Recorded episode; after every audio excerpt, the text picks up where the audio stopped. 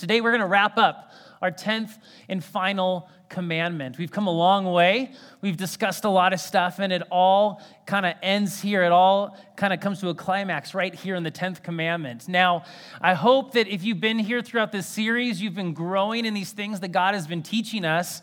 You know, I'd ask you to raise your hand if you've mastered the first nine commandments, but anyone who raised their hand would be guilty of breaking the ninth commandment, which is don't lie. So uh, I'm not going to ask you to do that. I'm not going to trick you. But the thing is, we're all a work in progress. None of us are perfect. None of us have it all figured out, certainly not me. And so it's not, the point isn't that we've perfected these things, that we've mastered them all. The point is that we are growing and we're getting closer to what God wants out of us and what God wants to see in our lives and in our hearts. And remember, remember the whole backdrop, the whole setting for the Ten Commandments. In Exodus chapter 20, God says, I am the Lord your God. He's speaking to the Israelites. He says, I am the Lord your God who brought you out of slavery in Egypt. And the people he, were ta- he was talking to were, had literally been slaves in Egypt. He brought them out of Egypt through the Exodus. Moses led them out. And he said, Remember who I am. Remember how much I love you, how much I care about you. Remember how I'm on your side.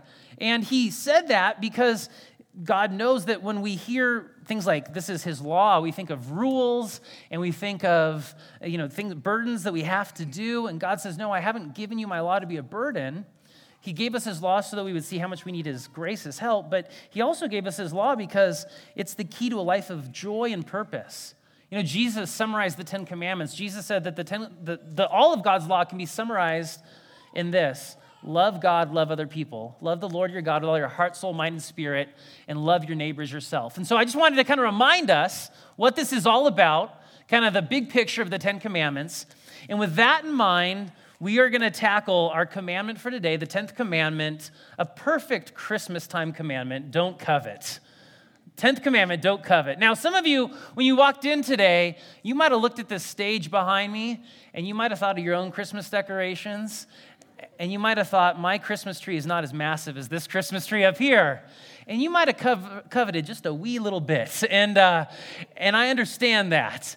And we want to talk about coveting today. Now, the word covet isn't a word that we use very often. It means when you want something that belongs to someone else or something that you don't have and really can't have, but especially if someone else has it and you want it. That's coveting. Coveting is when you look at your life and you're unhappy with your life. You're, you're unhappy with what God has given you, or you're unhappy with what God hasn't given you. It's called coveting.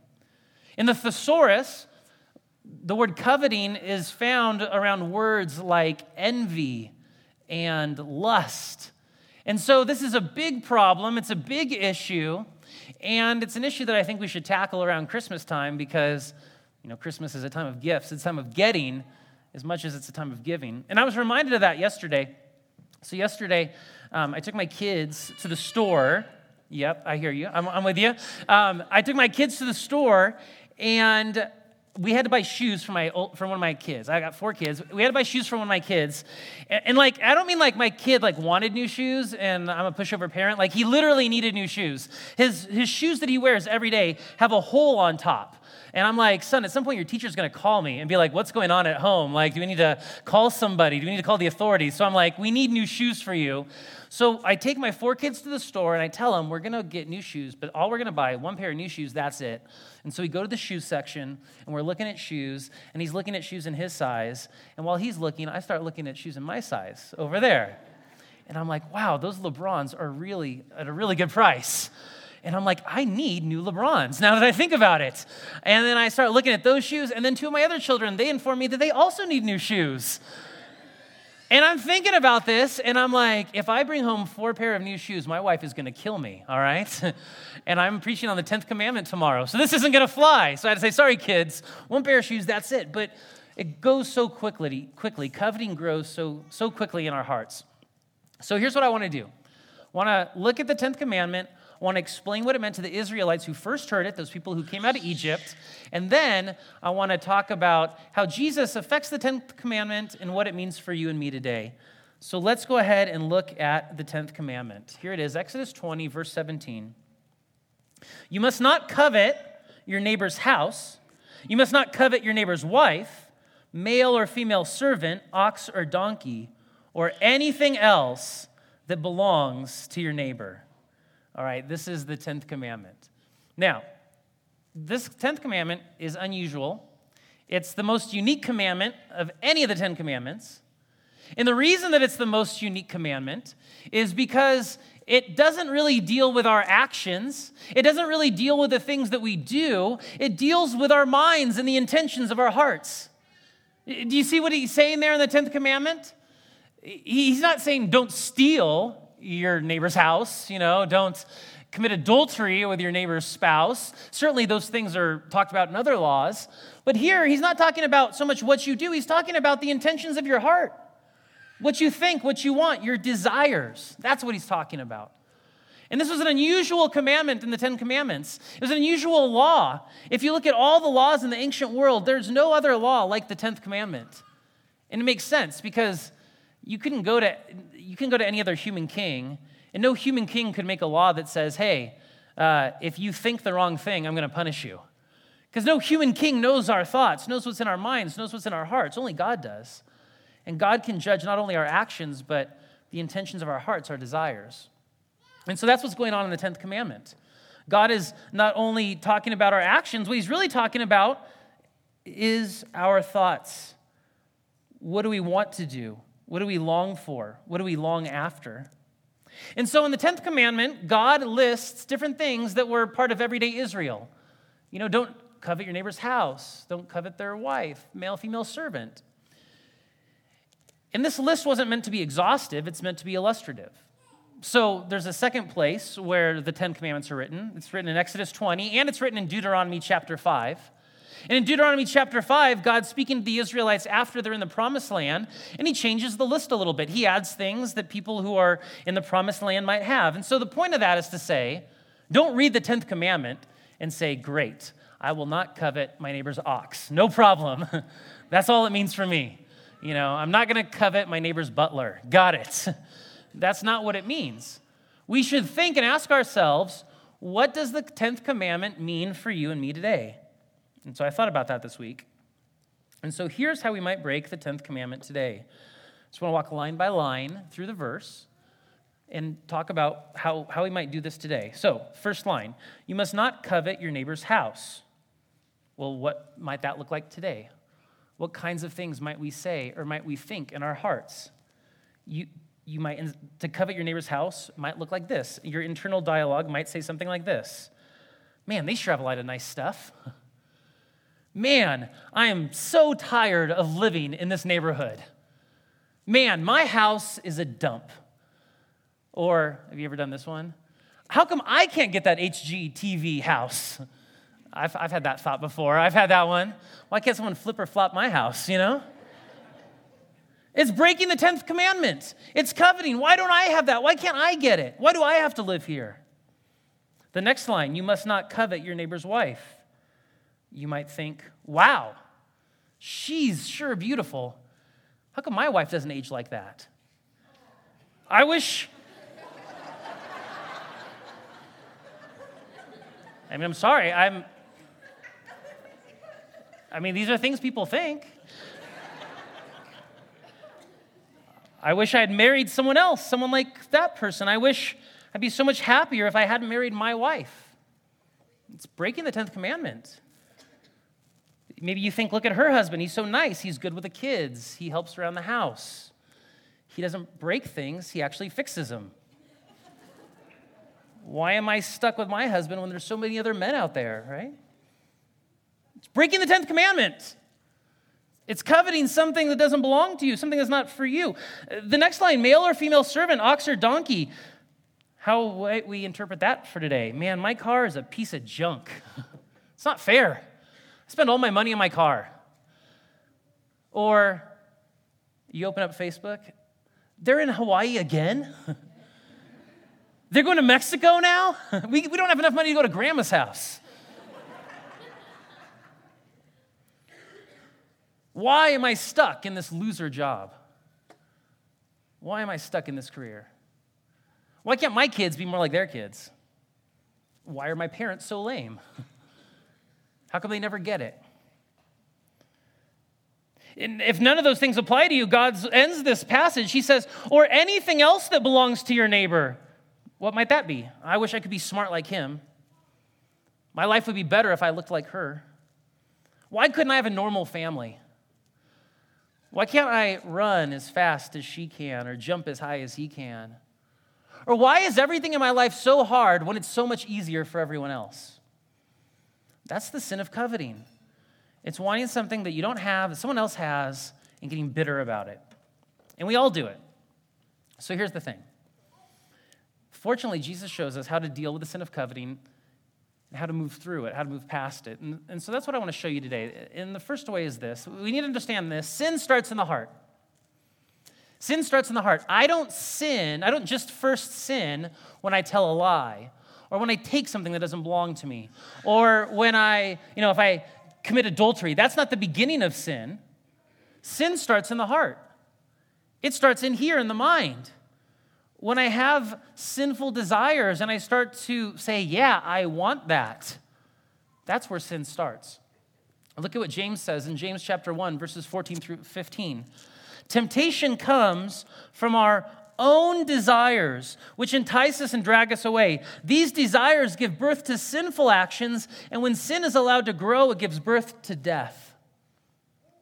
James says, Look, we're all tempted to do things that we shouldn't do. That's very human. Where does that temptation comes from? It comes from desires inside of us. Sinful desires is what he's talking about. Sin is anytime we fall short of God's standard. So if you've been here in the 10 Commandments series, you know a lot of God's standard. Don't lie, don't steal, don't use his name in vain. Anytime you do those things and similar things, you're sinning, you're breaking God's law. The thing is, as humans, we are hardwired to sin. I never had to sit any of my children down and say, okay, kids, this is how you sin. Watch me. do as I do. I mean, they did watch me and did as I did, but I didn't have to explain it to them. They're hardwired for it. We just have this propensity inside of us to sin, to go our own way. It's so bad that sometimes just hearing what God wants from us makes us want to go, ah, I want to do the other thing. I want to go the other way. So that's sinful desire that's inside of us. So, where does temptation come from? The Bible says it doesn't come from outside. The devil didn't make you do it. Temptation comes from our own desires, which entice us and drag us away. James uses the language of fishing here. He's talking about like a fish hook. Like a fish hook gets stuck the mouth of the fish and it pulls him, pulls the fish where the fish doesn't want to go. In the same way, our sinful desires lead to temptation. These desires give birth to sinful actions. You say, I want that thing. I want it so badly. I don't want them to have it. I should have it. And eventually, eventually, what happens? Eventually, you act on those feelings, those thoughts. You want your friend's house, then you start to think, why do they have it? They don't deserve that house. They're not better than me. They don't work harder than I do. Then you start to badmouth them. You start to gossip. You start to complain to your spouse. Why do we live here? Why couldn't you help us get a better house? And, and now we're just on this path of we're, we're breaking the 10th commandment, we're breaking all kinds of commandments. We're destroying relationships. It all starts in the human heart. That's what I want you to see. That all of the sin begins in the human heart and then works its way into actions. In fact, the Apostle Paul said that the 10th commandment was so important because Paul, he wrote most of the book, not most, but many of the books of the New Testament, you know. The Apostle Paul, he said, that I never really knew what sin was until I read the 10th commandment. He says this in Revelation or in Romans rather, chapter 7. In Romans 7 he says, you know, he was a good Jewish person. He grew up, he was ethnically Jewish, grew up in the Jewish faith, good Jewish boy. And what he says is, look, I, I read the first nine commandments and I did them. I followed them. I didn't lie. I honored my parents. I didn't use the Lord's name in vain. I did all those things. And so Paul's thought, I thought I was good because I did all those things well. But then what Paul says is, I read the 10th commandment, don't covet, and I realized I had a problem. That sin is not just what I do with my hands, it's just not out here, but it's what I think in my mind and, and believe in my heart. And so Paul says, when I realize that coveting is a sin, I realize I've broken all 10 commandments. And that's Jesus' point, right? In the Sermon on the Mount. We saw this when we read the, the verse, do not murder. And we thought, oh, that's great. I haven't murdered anyone. Yay. And then Jesus says, have you ever been angry? You ever called someone an idiot? You ever hated someone? Yeah, I have. That's murder, Jesus says. You're guilty of murder. You're liable to the punishment of hell. And so that's how big this sin problem is. It's how big this, this coveting, this, this sin in our heart problem is. It touches every part of us. And so what we fundamentally have is a heart issue. We need to check our hearts. We need to ask ourselves what do I desire in life? What do I desire most? The answer to that question will give you a good idea about where you are in your relationship with God. The kind of things that you desire most will reveal a lot about how connected you are to God, how close you are to Him. Another question to ask yourself is when, how do I handle it when my friends succeed and I don't? How do I handle it when my friends get something good and I don't? How do I handle it when people in work, at work are promoted and I'm not? Do I think that's unfair? I deserve it. And maybe you did deserve it, but it, do you take it a little further than that and then it becomes, you know, coveting, selfish desire, sinful desire? Do you focus on what you don't have or do you focus on how God has blessed you? That's a great question. I've been thinking about that a lot this weekend. Do I spend most of my time thinking of the things I don't have, or do I spend my time saying, God, thank you so much for the things I do have? It's so easy to think about the things we don't have. We have a heart problem. Because sin starts in the heart. The second thing we need to understand is that coveting means you are never happy with what you have. The problem with coveting is it means you're never fulfilled, satisfied, happy with what you have. You're always focused on what you don't have you know, one way that we covet is the insatiable appetite for more. We want more. We don't really care what it is more money, newer car, bigger house, newer phone. I can't update my phone. I need a new one, right? We want more fries with our hamburger. Like, whatever it is, we want more. It's, maybe that's just me. It's never enough. It's never enough.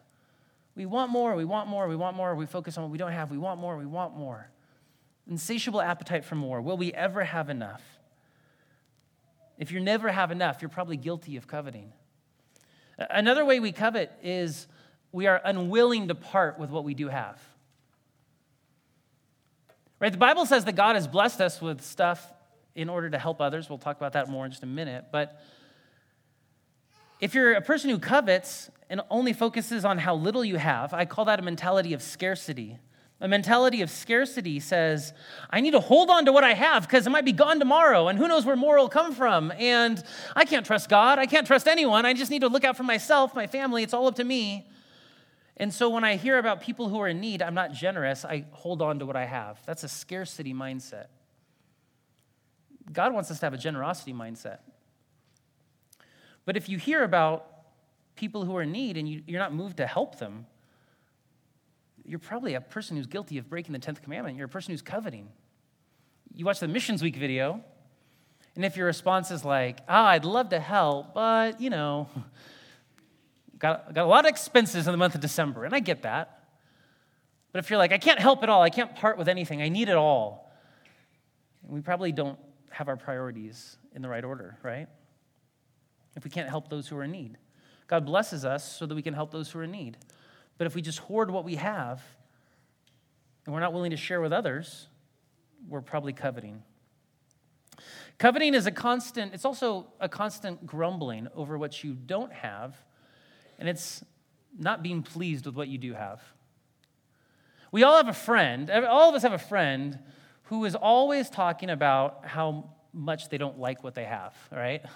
their stuff's not good enough, their house isn't good enough, their car's not good enough, their boyfriend's not good enough. Like they just talk about whatever it is, it's not enough, it's not good enough. My question is are you that friend? Are you that person that's like, it's never good enough? Because that's coveting. And here's what happens. If you remember just the structure of the Ten Commandments for a second, the first, five, first four commandments are about your relationship with God. The next six are about your, our relationship with each other. So, first four about our, our vertical relationship with God, the others are about our horizontal relationships with each other. And so, the 10th commandment does affect your relationship with God, but really it's about, it's expressed in our relationship with each other. And look at what happens when we don't get the 10th commandment right. James says in chapter 4, What is causing the quarrels and fights among you? Don't they come from the evil desires at war within you? James is talking to Christians, and he's saying to the Christians, like you and me, Christians at church, he says, What causes the quarrels and fights among you in your church, in your small group, in your serving teams, in your families? What causes these fights among you? Don't they come from the evil desires? That's those evil desires again. Where, where, do those come from again? They come from your heart, they come from inside. Don't they come from the evil desires at war within you? You want what you don't have, so you scheme and kill to get it.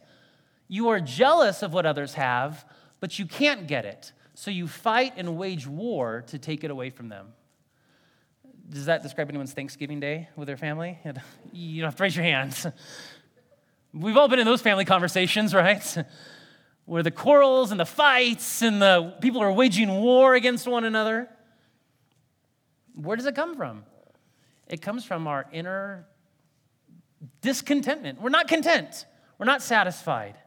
We want more and more and more. We're jealous of what others have. We're not happy for them. We don't think they deserve it. We focus on ourselves. So, what's the answer? What do we do? How, how do you fight the sin of coveting? Just stop going on Facebook and Instagram, you know? Stop watching HGTV, maybe. Maybe that'll help. but those are just symptoms. We need to get to the root, to the heart. And that's God's work. And God tells us that the keys to overcoming coveting are contentment and generosity. Contentment and generosity are the keys to overcoming coveting. God has two qualities that he wants us to see, to see in us. The first is contentment. Contentment has to do with our attitude as it relates to stuff. We need to have a contentment attitude. A contentment attitude says, I trust that God is wiser than me, and that anything I need in life, God will supply to me. And if I don't have something right now, it's because God doesn't feel like I need it that's part of the thought process of a person who's content. It's a person who says, the God of the universe, who's been doing this a long time and has been dealing with billions and billions of people over the years, that God knows enough to supply me with everything I need. And so I trust him. A content person says that God's smarter than me, that God knows more than I do, that God's got a better plan than I have, and he's going to give me what I need, no matter what it is whether it's money, whether it's a spouse, whether it's children, whether it's the career I want, whether it's money for college, whatever it is, God's going to give it to me when it makes sense in His plan. And I'm just going to be content until that time comes. I want to take you to 1 Timothy chapter 6 verse 6. It says this: "Yet true godliness with contentment is itself great wealth." the Bible says there's two things that go together here. One is godliness. Godliness simply means if you're a Christian, if you're a follower of Jesus, your desire and ability to honor God. At Alpine, we kind of talk about it like this we talk about going full circle in a relationship with God. You can learn more about what that means after the service. But to go full circle in your pursuit of God means you're living to please God and honor Him.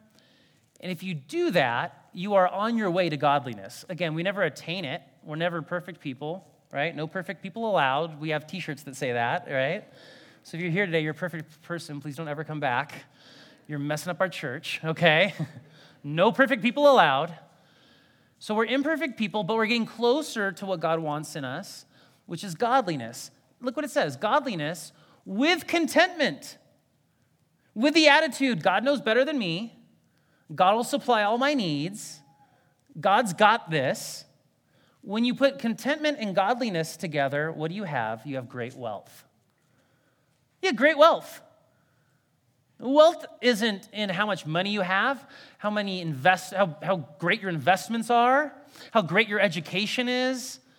Uh, your wealth is found in being connected to God and growing into a person who's more and more like Jesus, having a relationship with Him, and having contentment. And saying that that God is strong enough and big enough to supply me with all I need in every situation. So we need an attitude of contentment. The other thing that we need is generosity. We need to become generous people. In, in 1 Timothy 6, it goes on to say this in verse 18. It says, Tell them, and the them there are people like us. people who have some stuff, people who have some possessions, not fabulously wealthy people, not billionaires, but, but people who, you know, have some stuff. Tell them to use their money to do good. They should be rich in good works and generous to those in need, always being ready to share with others. That's generosity.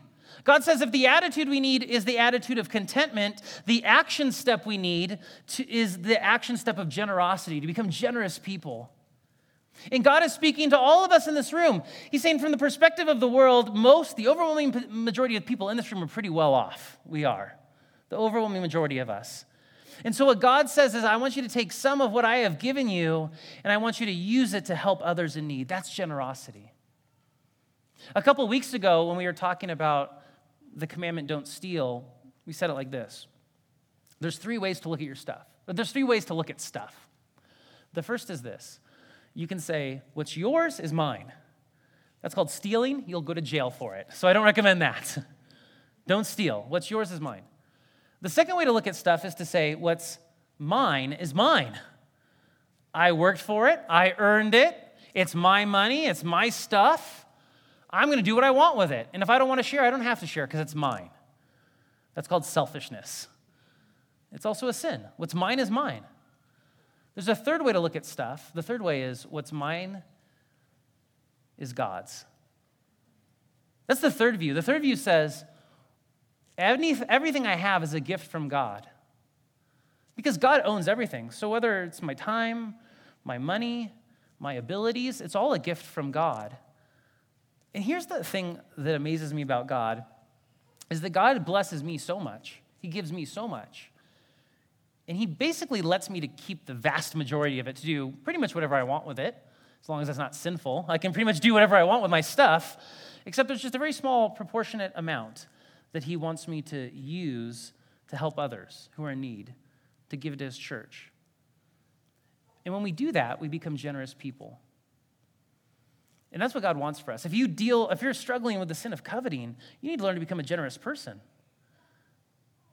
You need to maybe decide, okay, this week, this this week, today, I'm gonna I'm gonna give to missions week. I'm gonna give to help provide thousands, hun- literally hundreds of thousands of meals to starving children somewhere in the world.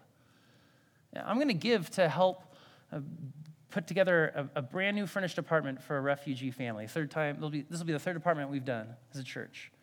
I'm going to give money to help kids right now in the foster care system. That, that ministry, Little Lamb, started by an Alpiner in Cache Valley.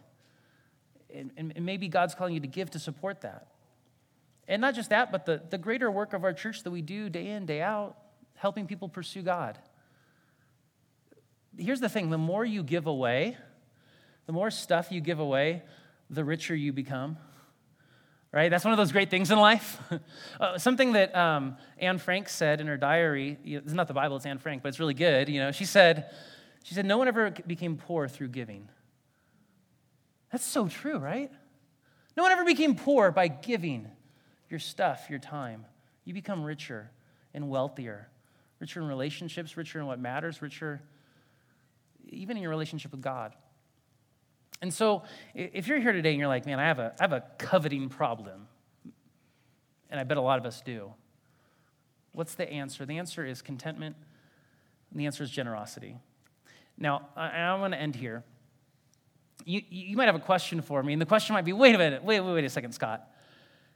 You're just telling me to just trust God with all this with my money, with my future, with my family. Just give generously and extravagantly. Just be content and trust that God's going to provide. How can I really trust God that much? Maybe that's your question. And that's a really good question. It's a very fair question. And here's my short answer my short answer is Jesus, it's the cross. Because, you know, we're celebrating the message in the story of Jesus right now in, this time of year. Jesus comes to earth as a little baby the Son of God, God Himself, comes as a baby, but He doesn't stay a baby, right? He grows up, becomes a man. And He lives a sinless life. Jesus never broke any of the Ten Commandments, never sinned, never broke God's law. Until one day, when he was still a pretty young guy, he died on a cross like that one. And he died on the cross to pay the penalty of our sin. Because the Bible says the wages of our sin, what we earn through sin, is death. God didn't want us to die, and so he sent his son, Jesus, to die in our place. And the Bible says that if you believe that Jesus died for your sins, if you believe that God raised him from the dead, you will receive forgiveness of sins and eternal life. And you can do that today. Today, you can trust in Jesus for the forgiveness of your sins. And you know that when you die, whenever that happens, whether that's tonight or that's in 60 years, you will go to heaven and be with Jesus and his people forever. That is God's promise to you. And here's what I think if I can trust God with my eternity, I can trust Him with my present as well. I can trust Him with today. If I can trust Him to take care of me into the future, I can trust Him to take care of me right now. And I just want you to imagine what would it be like to be a person who says, I am not going to be a person that just wrecks my relationships because I don't have what I want. I'm going to be a person who lives out contentment and generosity. I'm going to bless others. I think that's the kind of life that we'd all want. Let's pray. Heavenly Father, thank you so much for your word. Thank you for these 10 commandments. God, I pray that we could say, along with David, the psalmist, that we could say, I delight in the law of the Lord, and on his law I meditate day and night. God, would we look at the 10 commandments not as a burden to bear, but as an invitation to a life of joy and meaning and purpose? And God, I want to pray for everyone in this room as you have opened their eyes to maybe one commandment of these 10 that maybe they're really struggling with right now. Maybe they're just really falling short right now. God, I pray that as they think of that commandment, Lord, that you would really impress it upon their heart, that they wouldn't leave here today and think, wow, this was just some good information. Um, and just kind of file it away, but they would see that God, you want to come into their lives and you want to heal them and you want to transform them and you want to make them new, God.